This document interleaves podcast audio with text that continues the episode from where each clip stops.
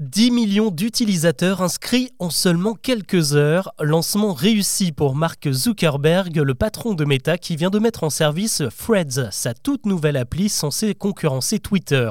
Sur Threads, pas de petit oiseau bleu, mais des fonctionnalités assez similaires puisqu'il s'agit de partager du texte avant tout, mais aussi des médias comme des liens internet ou des images.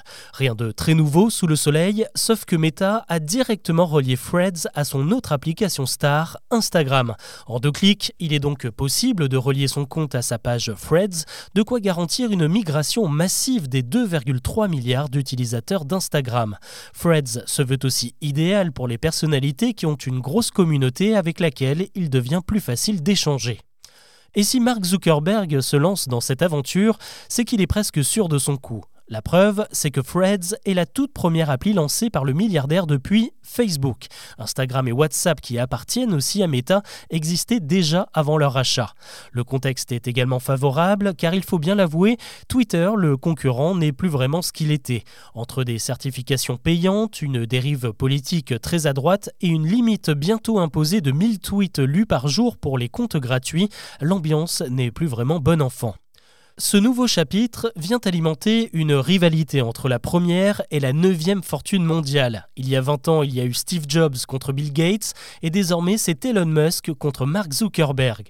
Deux empires, deux visions bien différentes.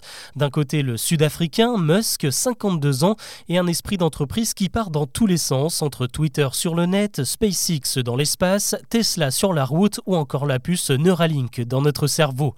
De l'autre, Mark Zuckerberg et son image de grand ado de trente-neuf ans, beaucoup plus recentré sur les réseaux sociaux avec une communication millimétrée, très loin des frasques d'Elon Musk, le roi de la provoque.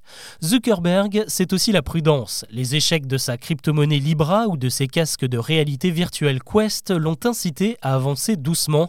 C'est encore le cas avec Threads uniquement disponible aux États-Unis et au Royaume-Uni pour le moment. L'Europe viendra plus tard, le temps de faire rentrer un peu de cash et de régler quelques contraintes légales.